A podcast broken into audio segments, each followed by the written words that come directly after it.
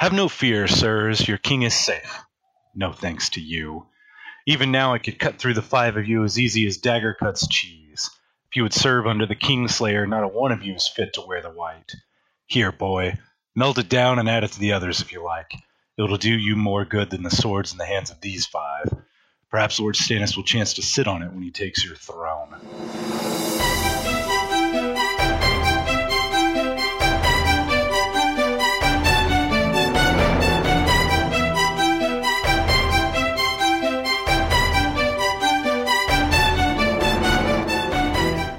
Welcome to the White Book Podcast, the original A Game of Thrones LCG podcast. Founded in 2010 as Two Champs and a Chump, we thought it was best to rename and rebrand ourselves as the game did so with the second edition. Now we are the White Book Podcast, and each week we bring you your dose of strategy, insight, and all around geeky goodness. A huge thank you goes out to Fantasy Flight Games and George R. R. Martin for this game and world we love, but more importantly to you, our listeners. Please consider supporting us on Patreon so that we can continue to make this show the best it can, and I promise we have big plans for the future. This is The White Book.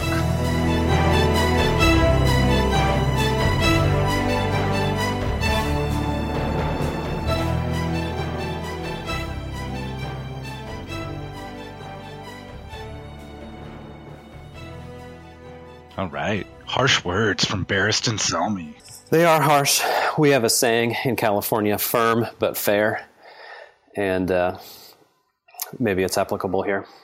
We have a saying in California. How how long have you been in California now, Buz? well, I was going to say that begs the question who am I? Why am I here? Where am I going? You know, the big questions of life. But wow. But my name is Buz, and uh, I've been playing Thrones for a long time. I started in Tulsa in 2012, and I moved to California in October of 2015. So it's been about 18 months. Can you believe wow. it? Wow. Yeah, time flies. Well, uh, thanks for joining me and for uh, making me think about red versus blue for a moment there. If uh, you or the listeners have ever watched that, I was thinking that you were talking about the tournament of the Trident, and actually green oh. was the correct answer there. So I was definitely confused.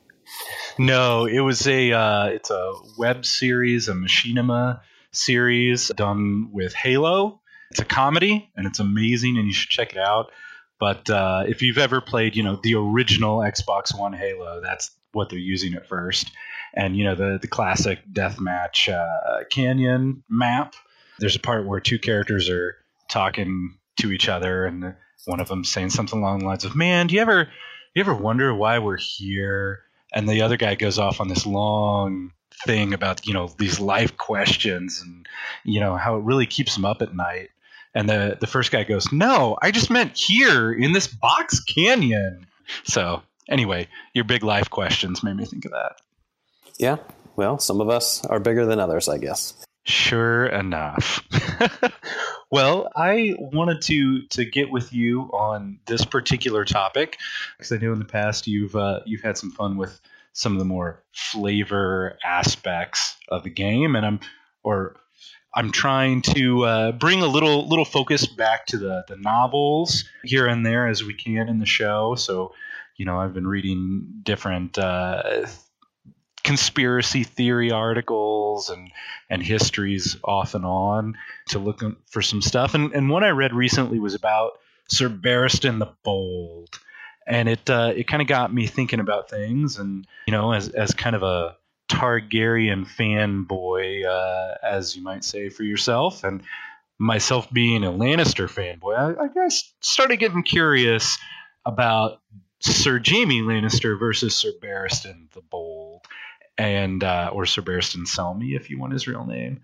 And I started just kind of really debating and thinking about like, well, you know, who's actually the you know the better better man here, or the or the hero, or more heroic, uh, or even potentially better swordsman. But I I feel like there's a lot of parallels between them.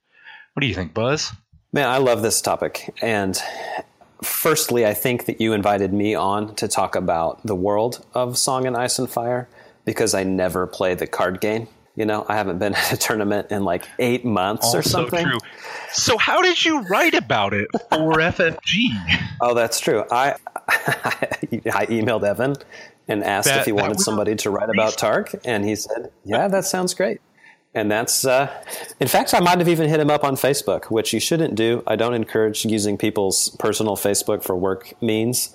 But uh, anyway, I do play. I play some online. I do play some in home, but I haven't been out to a tournament in a while. So I like to make fun of myself, and the Bay Area meta likes to make fun of me as if I don't exist. But but the world is what brought me into the game. Like my friend gave me a corset and it was too complicated for her, and she says this will be the kind of thing that you like. And then I realized it was uh, you know intellectual property, and I went to Barnes and Noble and I bought the set. And my wife was out of town for like a week or two, and I read all the books in like six days, and I was like, this is amazing. Nice. So only things you can do when uh, your wife is out of town. so true. I don't know. And then down the rabbit hole of the conspiracy theories online, and then I do watch the show, and uh, all these kind of literary questions and character based type questions, and how do the protagonists change over the course of the story is very interesting to me. In fact, there's a guy out here named Matthew Luhn, and he comes to our church and is a Pixar storyboarder. He never worked. He actually doesn't work for Pixar any longer, but he did things like Toy Story and Cars and you know, small independent films. And he would tell you that if you want to see who the main character is, look and see who undergoes change. That's your protagonist. Interesting. And so, Okay. as with any literary heuristic, it's limited. But I think, in, especially in Jaime's case, his character arc is extremely riddled with change. Uh, Barristan also, and I think they're a bit more subtle. I'm very into the concept of literary framing as well and reversals. And uh, as a little teaser, I think there's a really pretty big one between Jaime's pre book character and Sir Barristan's book five character. So make sure I don't forget to tell you what that is when the time. I think right. we should we should probably go ahead and clarify to listeners. By the way, this is going to be a spoiler zone. We haven't really uh, discussed any specifics yet, but uh, hey, if you if you don't want to know any sort of big reveals or topics from from the novels or the TV series and speculation on the future, by all means, go ahead and skip what will probably be 15 to 20 minutes in the future uh, in the episode and listen to us talk about uh, ETX with Alex uh, Black later. But uh, for right now, we're going to feel free to get out in the weeds, as it were. Yeah. So, And I appreciate you always being mindful of that one person who loves Game of Thrones LCG enough to listen to your podcast and can't be bothered to read the books or show. yeah, You are, exactly. you are kinder than the average bear will. Uh, me and Yogi, we go way back. So should should we uh, should we go ahead into the the point you were alluding to there, Buz, or is there some other stuff you want to hit before?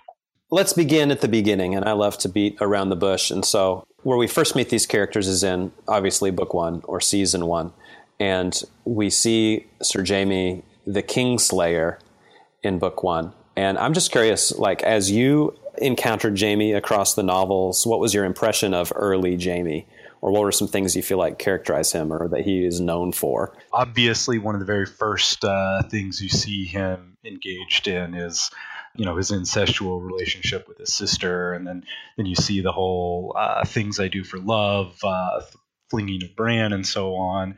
But really, uh, for the entirety of book one, I mean that that sets it up high, uh, of course, as far or maybe I should say low for his bar, and and I think he just kind of hits that single note for all of book one. This kind of archetypal uh, alpha male, sarcastic uh, douchebag, to put it. Yeah, I mean, uh, he's kind of a a political pariah. People believe of him, you know, Kingslayer, Oathbreaker, and he's almost like he's doing his best to live up to that term.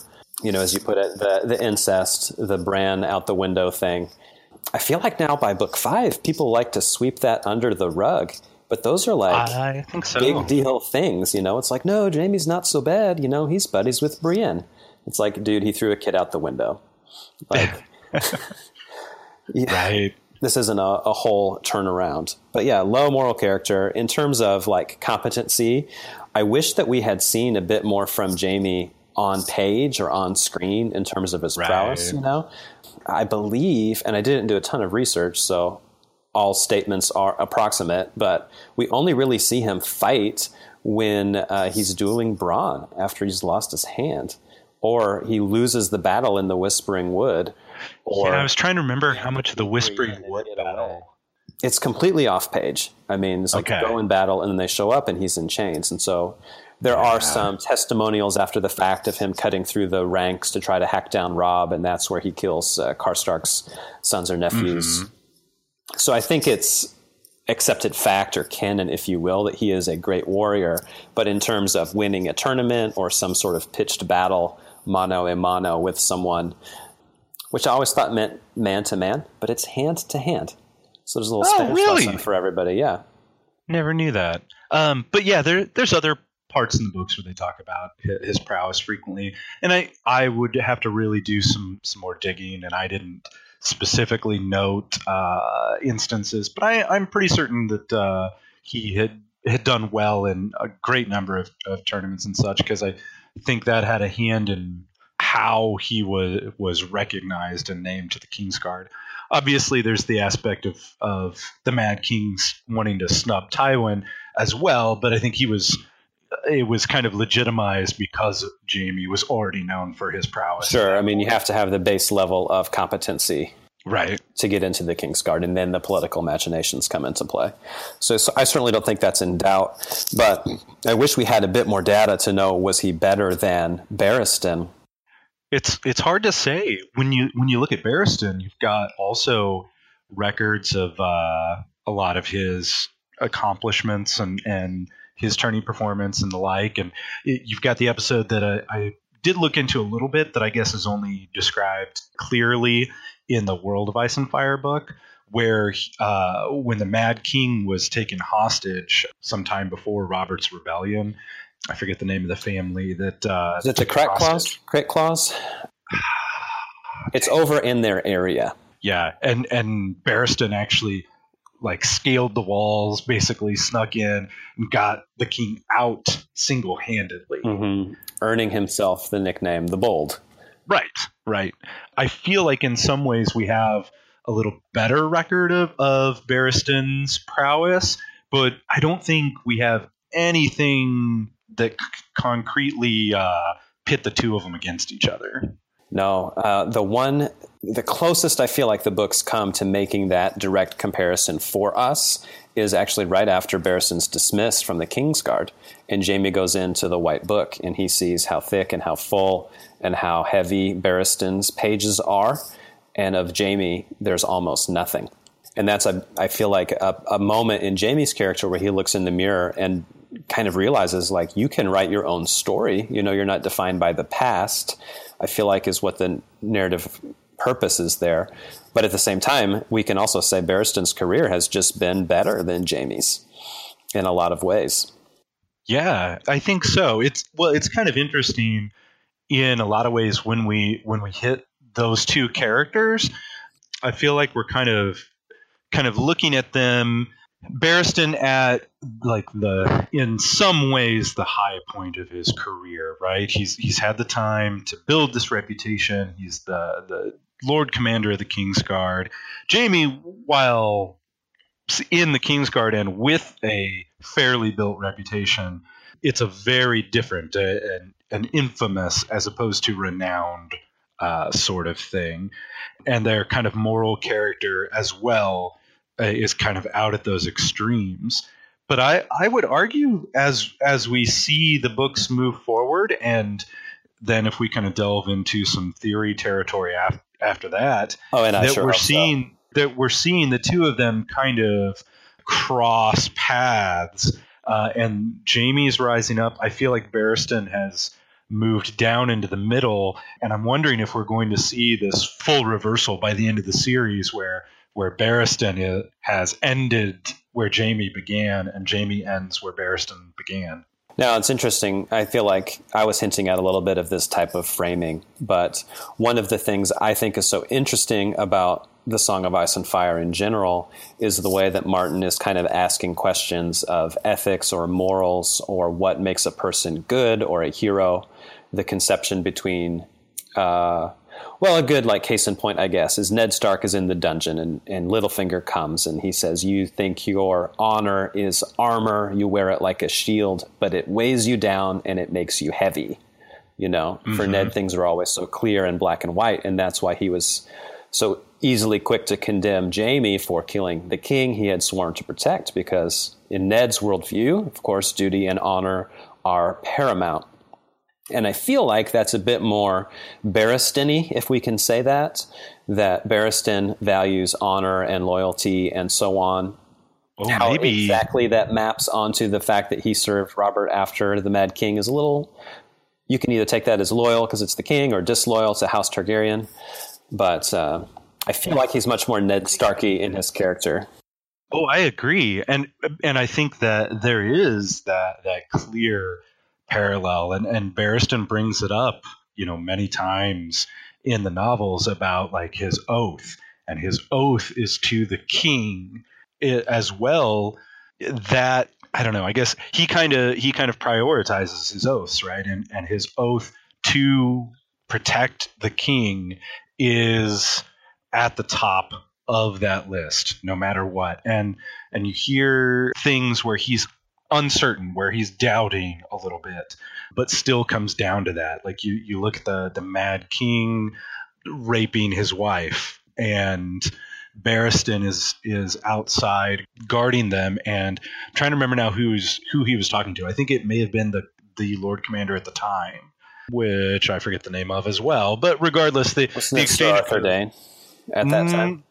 No, I don't believe he was the Lord Commander. Um, I want to say it was someone out of Dorne. Well, sorry, someone else. I was like, because I guess the I guess uh, Sir Arthur Dayne was no. Ah, shoot. That that's going down quite a rabbit hole. If I spend the time here to go to go look at, um, yeah, uh, to get the specific. And name. you may be right. Yeah, just somebody who's teaching Barristan about the value of duty and oath keeping, and that we yeah. guard the king and we don't judge the king, we just guard the king. Right, right. Because Barristan kind of kind of brings up like, hey, should we should we do something? We're sworn to protect her too, and you know the answer he gets is, but not from her, or sorry, from him. Said that wrong, which kind of like establishes this whole like the king comes first all other oaths are second to that, uh, or possibly in descending order past second. So I just I, I thought that was interesting because you wind up with Barristan later kind of ruminating and wondering like, hey, if he hadn't uh, rescued Aegon the Mad, what might have happened if he had died in captivity and Rhaegar ascended the throne, who by all accounts mainly Barristan's, but also people like Jon Connington's. Like Rhaegar was the the kind of perfect chivalrous example of what a, a prince and king should be. You know, and and all the things that the Mad King did after that, they they weigh on Barristan, and he witnessed many of them. So it's it's interesting to me. Yeah, as did Jaime, notably the burning of the Starks in the throne room there. Yeah, and so right. this is the juxtaposition: is loyalty in your oath good, or in Jaime's case, what defines him at least through the first half of the series, of course, being his disloyalty and his oath breaking. Or did he break an oath? I mean, at, like he famously says, so many oaths they make you swear and swear and swear, and then he lists them, and I don't have the quote mm-hmm. in front of me. But protect the king, protect the people. But what if the king is against the people? You know, it's kind of a short version of that circle.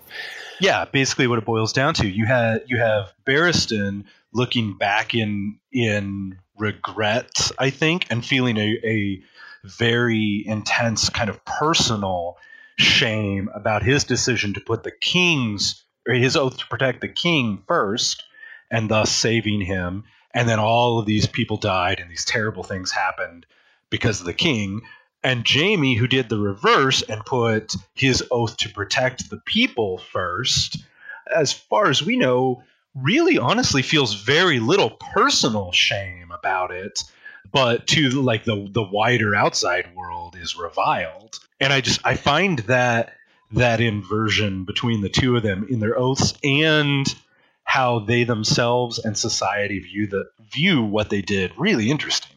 Yeah, and so now so pre-book jaime kills the Mad King so that the city the king ruled would not go up in flames. And book 5 Barristan throws off his oath and you know the by the book nature and gets into the game of thrones. And what's the result?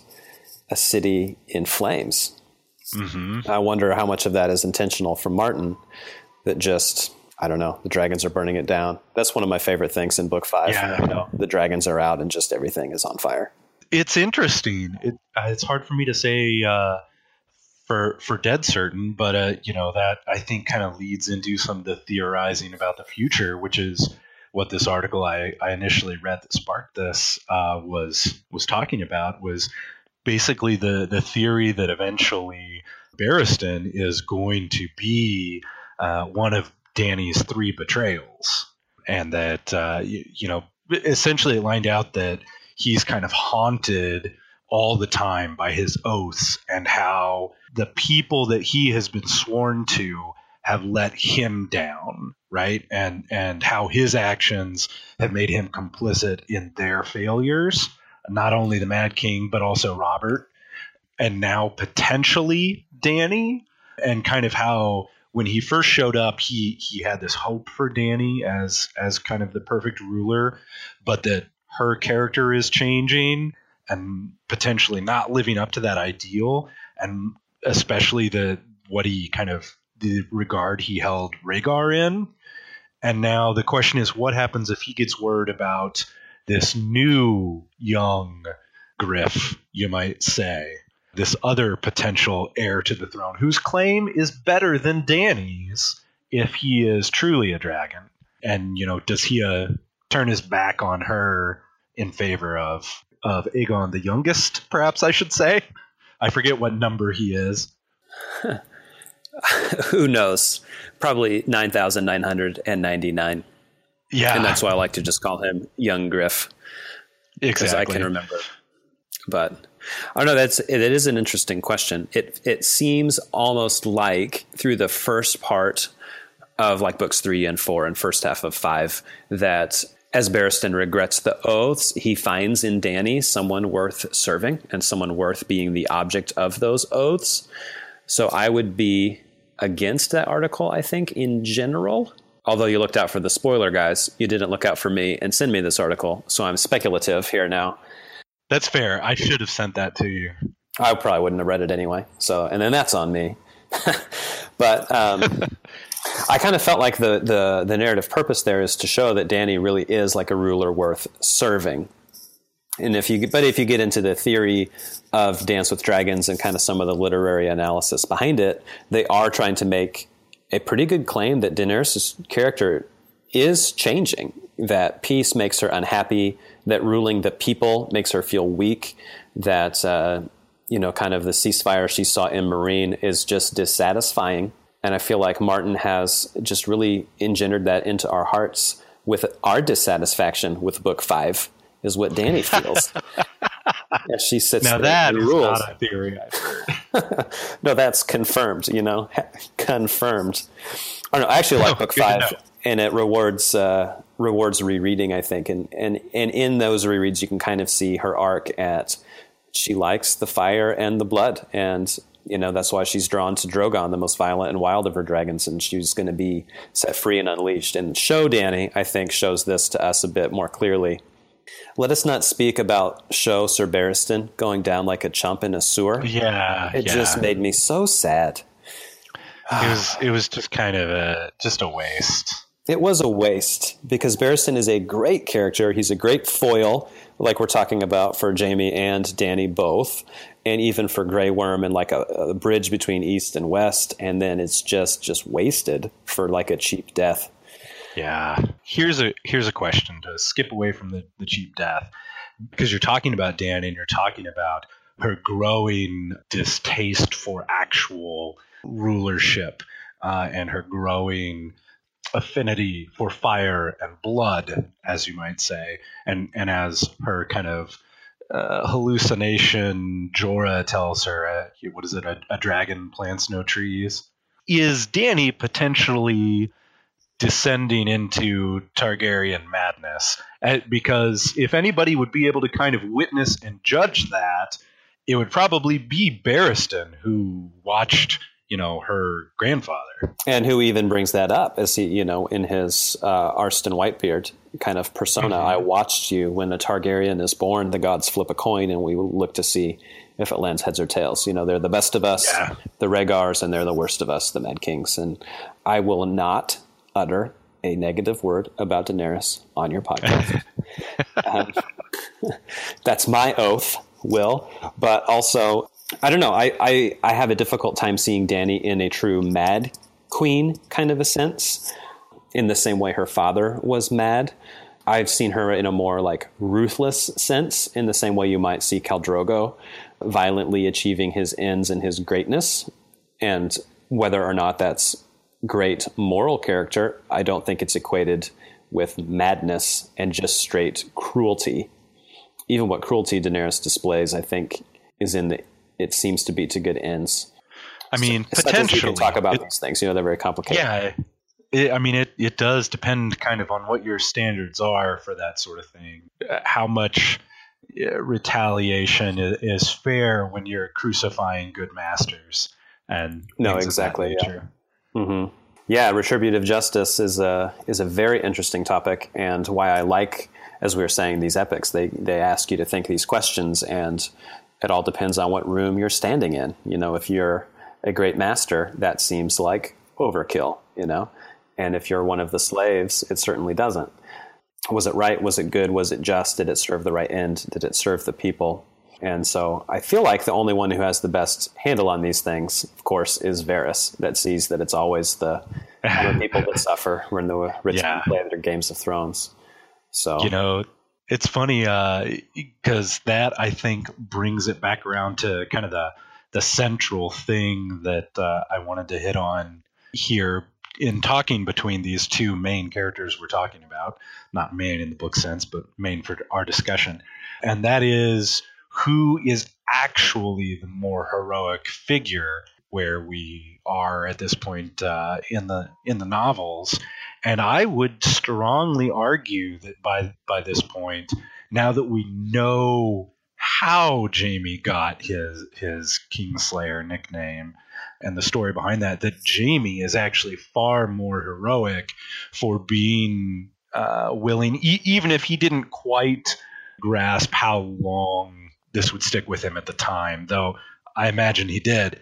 You know, for being willing to to take the uh, approbation of the realm in order to save how how many people live in King's Landing? I know it's been mentioned in the books at some point. Yeah, I mean it's the biggest city in the world, probably right. I mean, untold untold numbers. Yeah, yeah, yeah. Well, he I think broke an oath to keep an oath to the greatest number of people he could. Barristan took the opposite uh, to route there, and so I think I've I've got to give the edge to Jaime. I think if you want to be behind a guy who gives a Kingsguard an intrigue icon and renown when attacking alone, go for it. I'm not going to be behind that guy. Wow.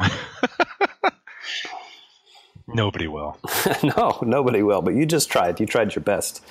I see Jaime as more heroic than Barristan, probably only in terms of arc and direction, and even in terms of his internal monologue and taking choices more based on who he wants to be and serving a wider sense of justice, not just justice for the Lannisters, but justice for people like Catelyn Stark in returning her daughters. Whereas Cersei's just about the Lannisters and just about us. I think Barristan is probably more heroic. Well, I don't know. Now you've caught me in a trap. Yeah, see, it's tricky because when you start, especially the line you started down with Jaime looking at this wider scope of justice, well, now then you have to paint Barristan as being, frankly, selfish. Well, I think if we're going to give Barristan the full benefit of the doubt, and let's just go ahead and do that, I think he's serving the Targaryens not just because it's legally right, but because he feels like the Targaryen kingship is the best the realm could have. And in that sense, seeing the monarchy as a blessing to the realm, and rather than just some great house climbing on top of the pile. I think that's what he thought Rhaegar could be, you know, a true monarch that that what prospered the realm. And I think he sees Dany through those same lenses. That would be the the most favorable view of Barristan and kind of what I've always held. His black marks would be, of course, serving Robert, serving Joffrey, only coming to Dany when he's dismissed as unfit to serve by reason of old age. So it's not any choice he made internally or extrinsically, or excuse me, it was made extrinsically for him. And then it's kind of like, well, I'm unemployed. I'll go and serve Dany. So in that sense, he's kind of getting better. He's serve, he's serving his oath to a better end. He finds a better referent for his loyalty, and he hopes that I don't know. It's perhaps I mean it's unspoken, but I think I've always taken Barristan's character to be about something bigger than himself. Not necessarily about the common man, but at least about loyalty, justice, greatness, albeit in a very like masculinized sense. I don't know. I don't know. Where's Daryl? He, he, probably knows. uh, Daryl would just declare something and then say it's time to retire to the bar for drinks. And sometimes, but I think you can do. Yeah, I, I think that may be what we have to do on this particular topic. I mean, I think I think it's a pretty rich topic with uh, with a lot of ground to cover and a lot of interesting little little side shoots uh, that that can be touched on, like like uh, Dany potentially uh, descending into madness and, and many others that I think we we glossed over in our in our rush here. But uh, yeah, I know. I mean, it, well, maybe we'll continue this down the road. Although, if we were to continue it, that would sully my record of appearing one time on as many Thrones podcasts as possible, but not twice. So, are you counting this then not as your second appearance because we were still titled Two Champs and a Chump when you were last on? I don't fast forward through that intro part where you tell me that you have renamed and rebranded just in time for the game to do the same with its second edition. Yeah, so it's my first time on White Book, second time on 2C, 1C. But anyway. Gotcha. If we have a minute here as we close, I'm just curious yeah. if you take both of Jaime's cards and both of Barristan's cards 2.0, which would you say is the stronger and which is the strongest of the four? Oof. I think the the stronger aggregate I'm going to pick Barristan. I think both of the both of his copies have a very solid place, and in particular, I really like the Targ one. Whereas Jaime, I think the two cards skew much harder to the ends of the scale. So if I were to pick one out of the four that I think is the best, it's probably that core set Jaime. But uh, I don't know. Yeah, I really like how each of the representations also brings an aspect of their character forward. With Barristan uh-huh. standing to save a lord or lady, I mean, really is reminiscent of that Kingsguard self. I think that's awesome. Barristan, you know, challenging two, three, four, five times a phase, perhaps in melee, I think is awesome. Now, looking at and at we that, know he won a melee. Uh, that's one of the tournaments he won. I do remember that much. Yeah, and uh, that that's the Lanny box for Barristan, isn't it, or is it out of the Stark box? I can't remember. Uh, I think it's the Lanny box one. I think Lanny.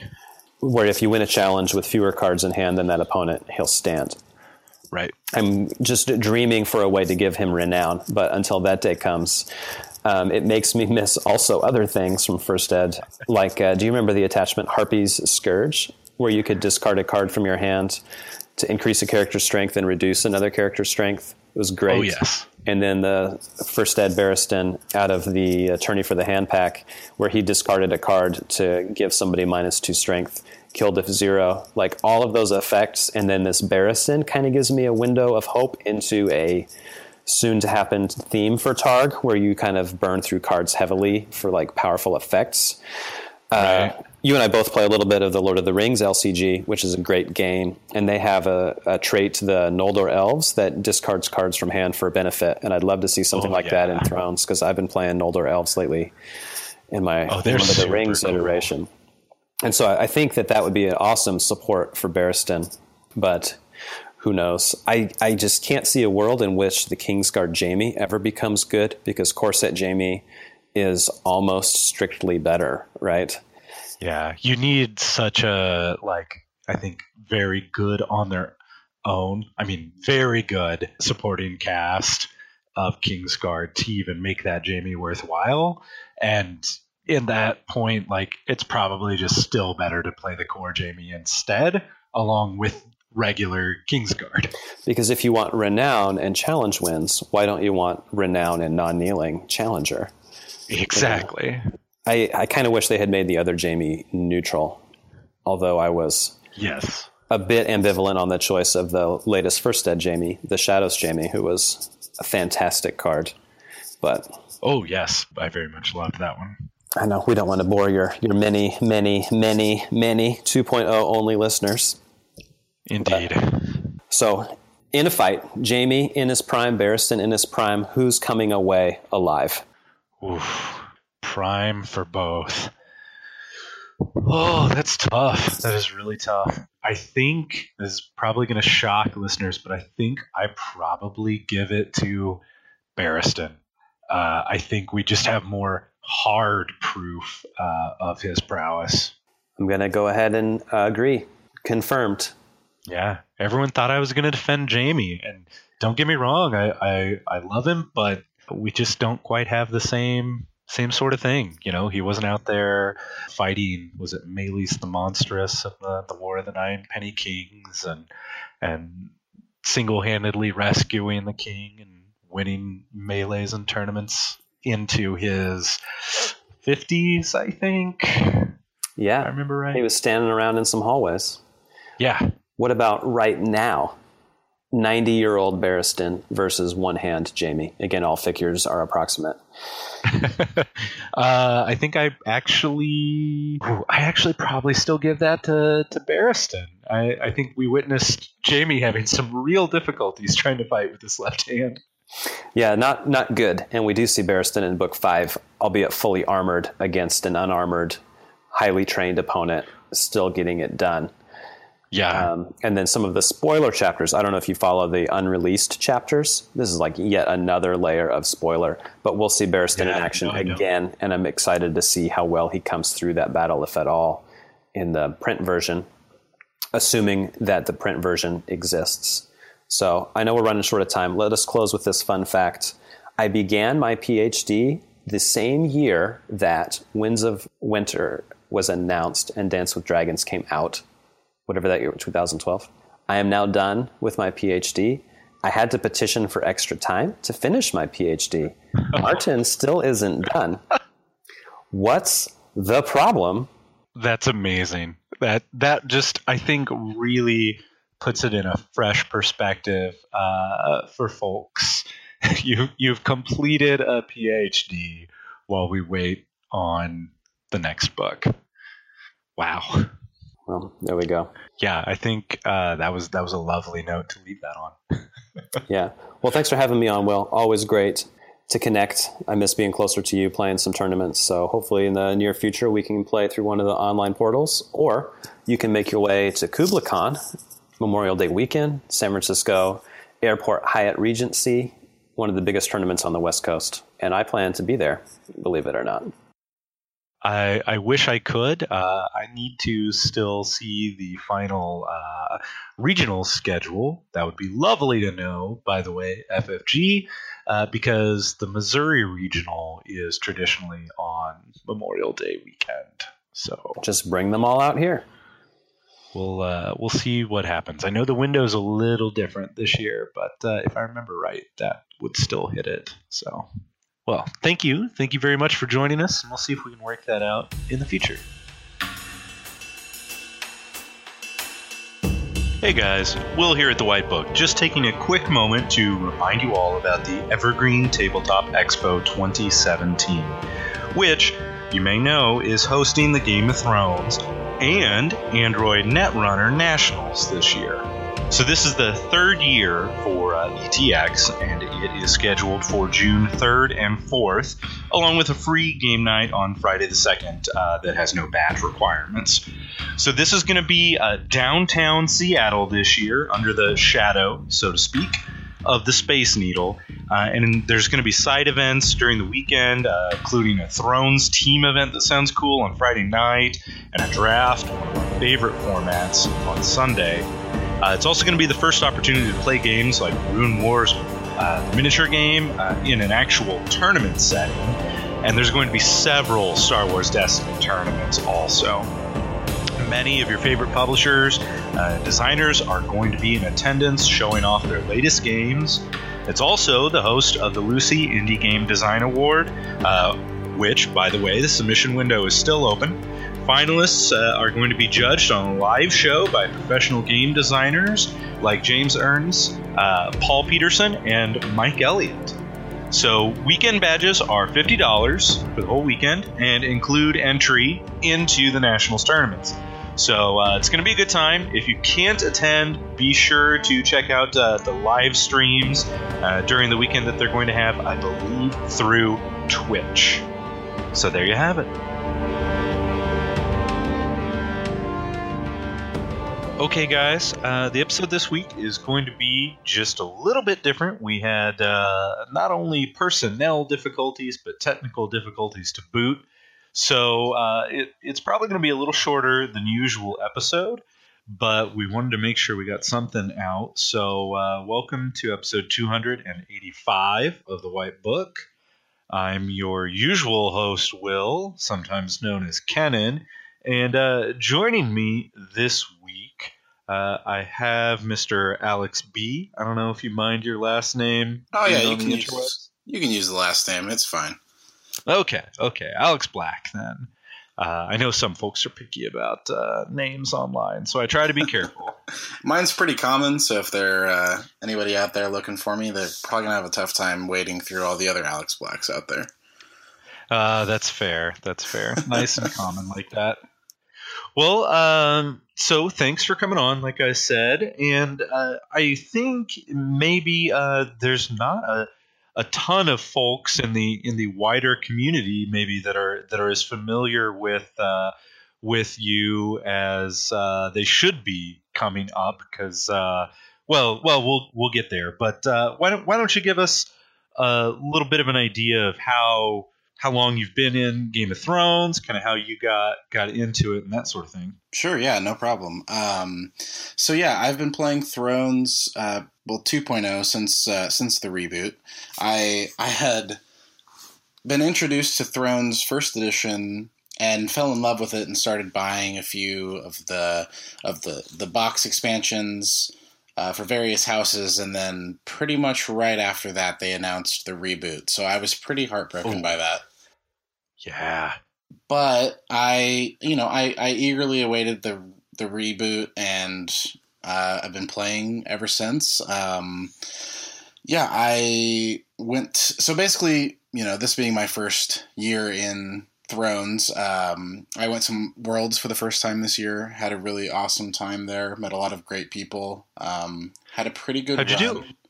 Uh, I got twentieth, so I was a bubble boy. Nice. Um, yeah, I, I, I, had the record to make the cut, but I didn't have the strength of schedule. So you know, in, in that scenario, I feel like I've done everything I can do. You know, and uh, yeah.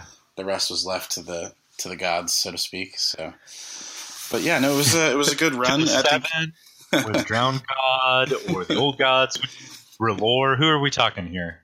Uh, I guess the faceless god, perhaps. Ooh, well done. but um, yeah, no, I think more importantly, though, I had a great time meeting a lot of people in the Thrones community who.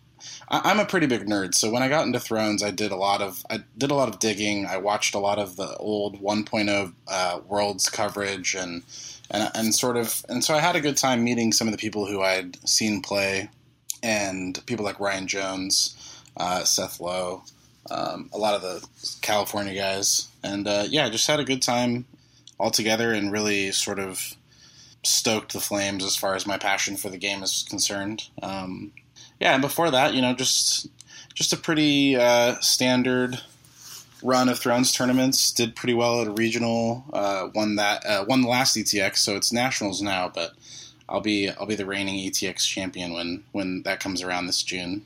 Uh, and I am excited that we, we do get a chance to host nationals this year. Um, and I know that's sort of one of the reasons why I'm here talking to you. So, um, but yeah, Yeah. Thrones, is, Thrones is a great game. Super excited about it. We're really happy to have have things coming out our way on the West Coast, and so yeah.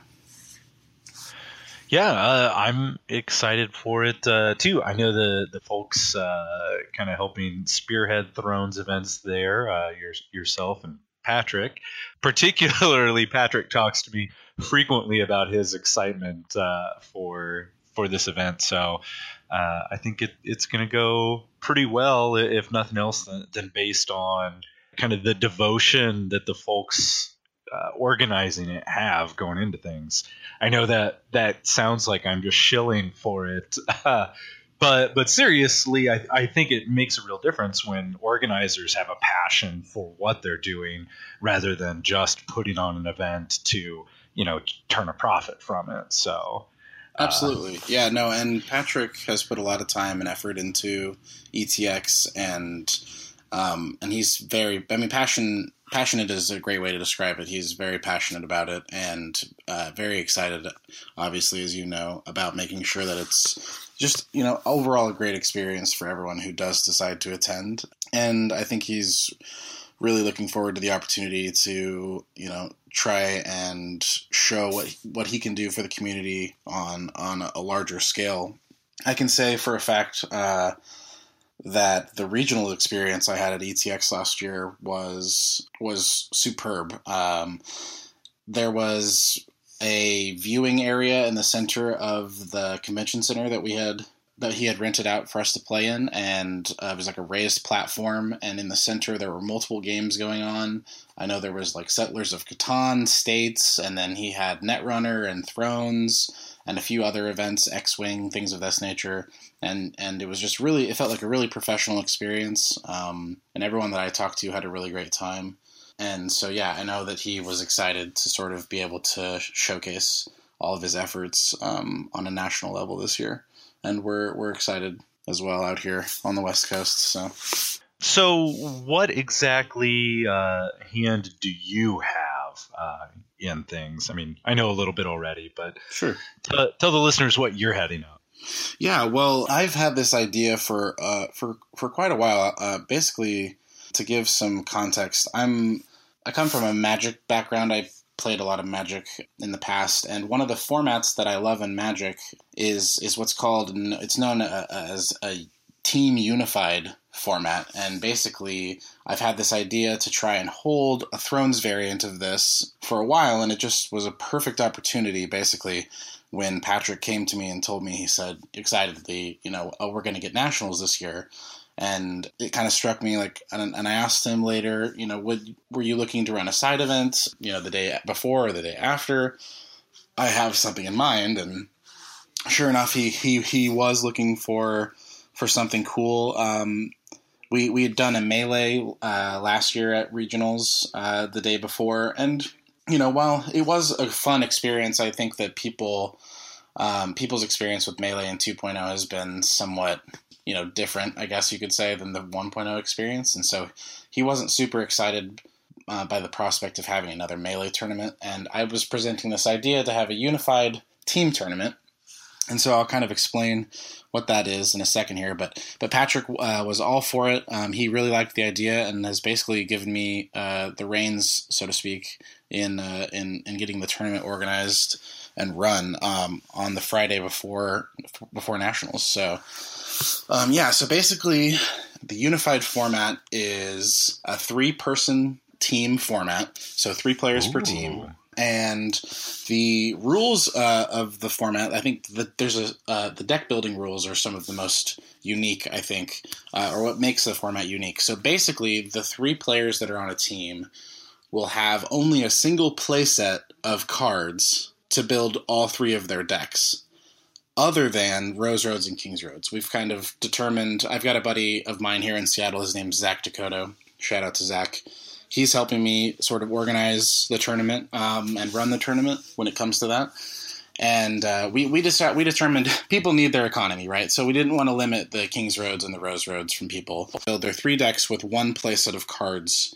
So, and cards that are limited to one of in a deck would be limited to one of for the whole team, if that makes any sense. Um, so plots that includes Okay. plots, crown of gold. If we have anything else that's printed before nationals of that ilk. So yeah, and Pete, there's been a really awesome uh, reception to this idea um, by the community in general. I think people are really uh, intrigued by the format idea. Um, you know, I think it'll it'll lead to you could just have a three team, you know, three player team tournament, and I think it would be it would be fun. But I think this will lead to some unique deck building choices, um, and at least lead to some, you know, perhaps interesting games uh, going forward. So, so that's basically the rough rules of the of the the deck building. It, there's not really much else to the deck building. Um, so basically, you're going to sit down against another three player team, and you're each going to play a game against one of the players on their team, and then whoever wins the best of those three games wins the overall match, so to speak, and and would receive you know the five points for a win, uh, etc. Okay. So you're you're looking at basically turning each round into a uh, a best two out of three sort of thing, and just totaling the team's Yeah. victories. essentially. Okay. Yeah. Hmm Yep. And you'd play at the same time. Um, and one of the cool rules about uh, the unified format is that you can talk to your teammates as you play. You know, you might have a tough decision uh, for your mulligan. So you can lean over to your teammate to the left of you and say, "Hey, would you keep this?" Or you know, maybe a tough decision um, in in you know marshaling or combat or something like that. And so and and when maybe if you finish your game, you can then you know help out your other teammate. Um, we, we we still are going to have. Uh, we, we're undetermined on the length of rounds, but it's definitely still going to be between. It's going to be you know at a minimum fifty five minutes, maybe at a maximum sixty. But you know, so just so you're just even though even though you're allowed to you know table talk talk with your teammates and whatnot, we don't want to extend the rounds too long, obviously. But we think that's another cool aspect of the team tournament as well. Um, so you Yeah. know, some teams might have a newer player or a less experienced player, and then that way you can kind of help them out as well if they've got a few different uh, difficult choices to make in their games. So, Uh, out of curiosity, actually, a couple of questions about the structure, but of course, communication Yeah, yeah, no there has me wondering what's the stance on non-verbal communication i can i could see teammates maybe wanting to ask you know, especially if it's say that somewhat less experienced player wanting to ask you know their teammate if this is the best play or advantageous Mhm. But not give away a card in their hand to the person across the table if they say it out loud or something Right. Well, then that's kind of the game that you have to play, right? You have to decide how much information you're really willing to give up to your opponents in order to perhaps determine the best line uh, or the best uh, uh, you know play that you can make in the moment. So sometimes it doesn't matter if your opponent knows what you have. You know what I mean in that moment. Uh, but it's definitely going to be up to the team's discretion um, on how they go about that. We will. I think we'll encourage players not to leave the table at all um, to discuss these things. And if you, you know, if you want to whisper in your your teammate's ear, we don't have any problems with that. So. Texting or or bringing a notepad uh, yeah, I mean, we're we're still sticking to the rules of FFG. Uh, uh, you know, FFG OP rules. So no use of writing anything down or, or anything Okay. like that, or phones or anything weird like that. Um, so yeah, no. Mostly, you know, if you if you can say it soft enough that your opponents can't hear you, then we're all good. Okay, good to have that out of the way up front. I, I know there are some folks that would uh, like to push the, the boundary on that sort of thing. Of course, yeah. And at the end of the day, we do, you know, we do want folks to remember it's going to be a competitive, a competitive environment. It's going to be the day before nationals, but it's also meant to be a fun event. You know what I mean? Um, I think Right. akin to Thrones War, it's going to be a lot of high level players playing, but playing, you know, in a nice, uh, relaxed and fun environment. So.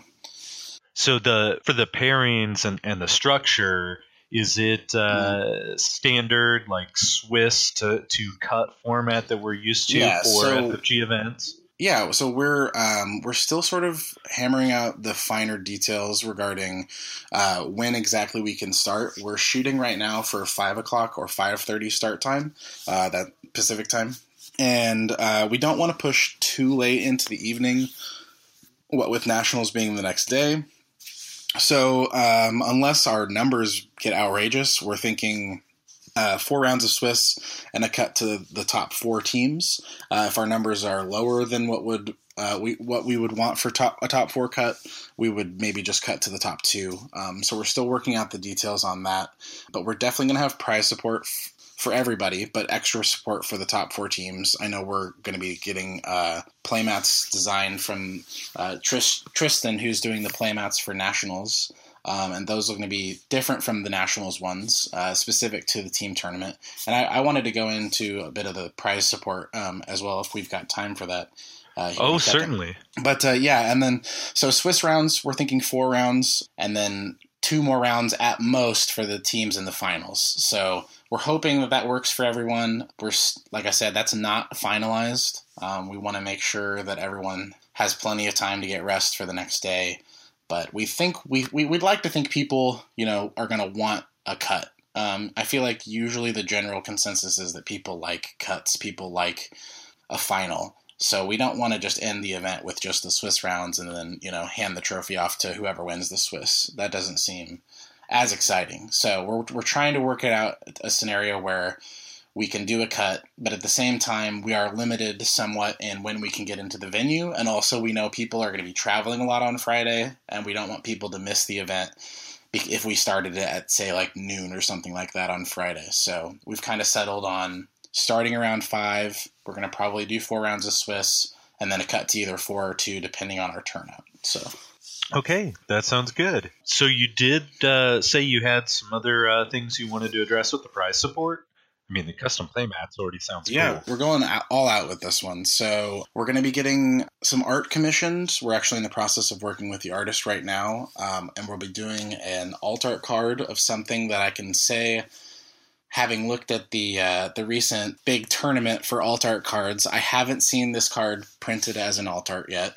And not only, and it's going to be a door prize, so anybody that enters the event will be getting this. And we're not only giving out one, but we're just going to give out a playset of each of the cards because I feel a lot like a lot of the times that's one of the problems with alt arts is you end up, especially if it's not a plot, you get one and then you're stuck playing one with the other two regular uh, arts. So we figured we'd just yeah. give away a full playset. That way people can just use three. And I think it is a card. Nice. I can say without saying what it is, I can say it's a card you're going to want three of. So, so that's going to be a door prize. Along with we're doing unique uh, faction cards. So we'll be giving out a playset, or, or not a, a, one of each of the faction cards, each eight of the factions, plus the playset of the specific card we're getting uh, commissioned.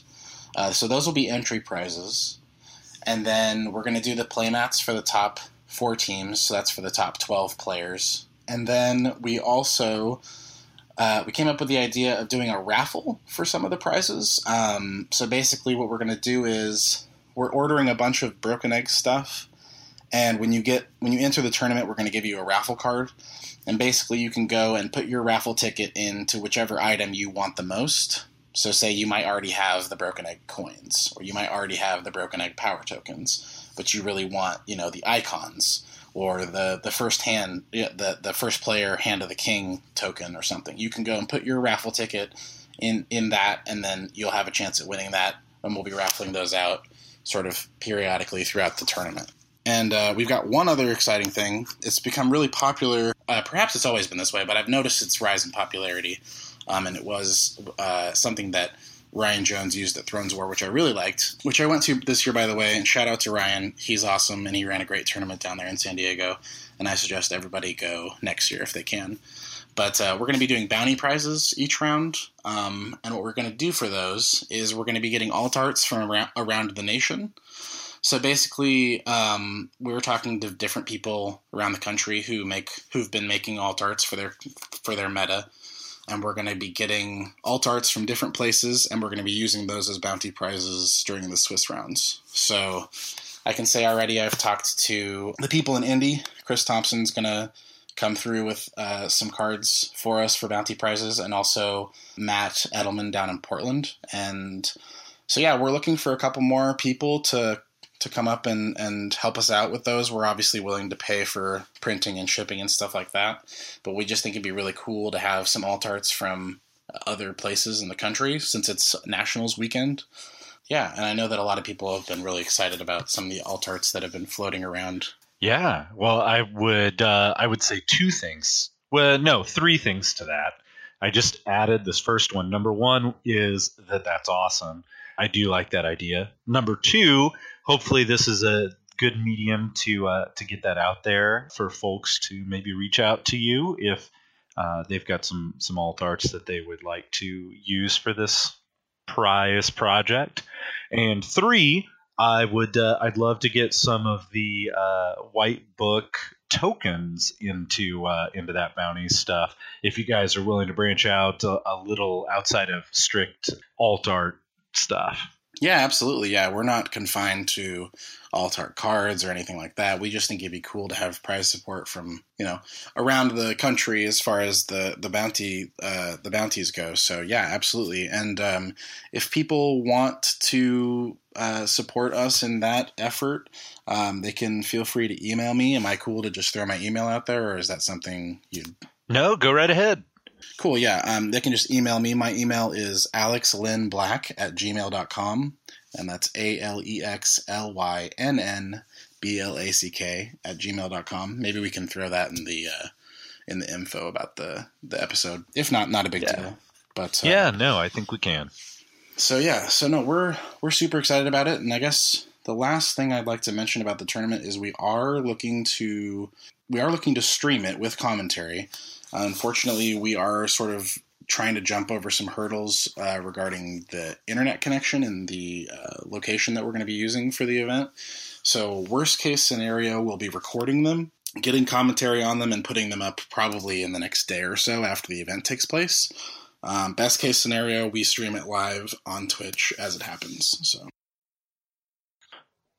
I think that uh, that sounds good. So I, I hope that it goes smoothly. I know there's always uh, kind of some, some buzz and, and hubbub and dem- demand, you might say, from, from folks to have more uh, streaming content for Thrones like that. So yeah, I do. I do think that's one of the big things um, that I know that Patrick, uh, especially, has been trying to support and get uh, moving forward in the community. I think that um, there's definitely a demand for for more streaming com- content out there. Um, I know Yeah. I eat it up whenever I can find it. So we're excited to to provide that and just basically have a nice. So even if you can't come out to nationals this weekend, you know you're going to have the team tournament that you're going to be able to watch. Uh, the the nationals jousting event is going to be streamed as well, um, and that's and Josh Hyde does a really professional job at that, and I'm really looking forward to see what he's got in store for us this year.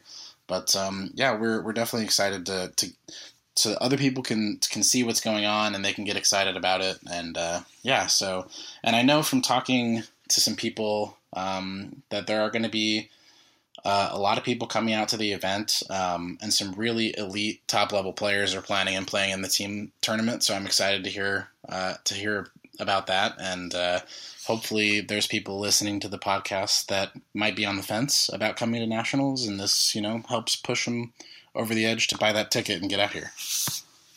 yeah, uh, hopefully so. I, I'm all for kind of kind of propping that event and uh, trying to, to help you guys as best I can. Awesome. Well, yeah, this is definitely a great help. I appreciate it. Yeah, well, uh, thank thank you for uh, for your work on things. I hope it goes smoothly, and and thank you. I think all the more for uh, coming on the show this week to chat a little bit. Not a problem. Uh, happy to do it anytime.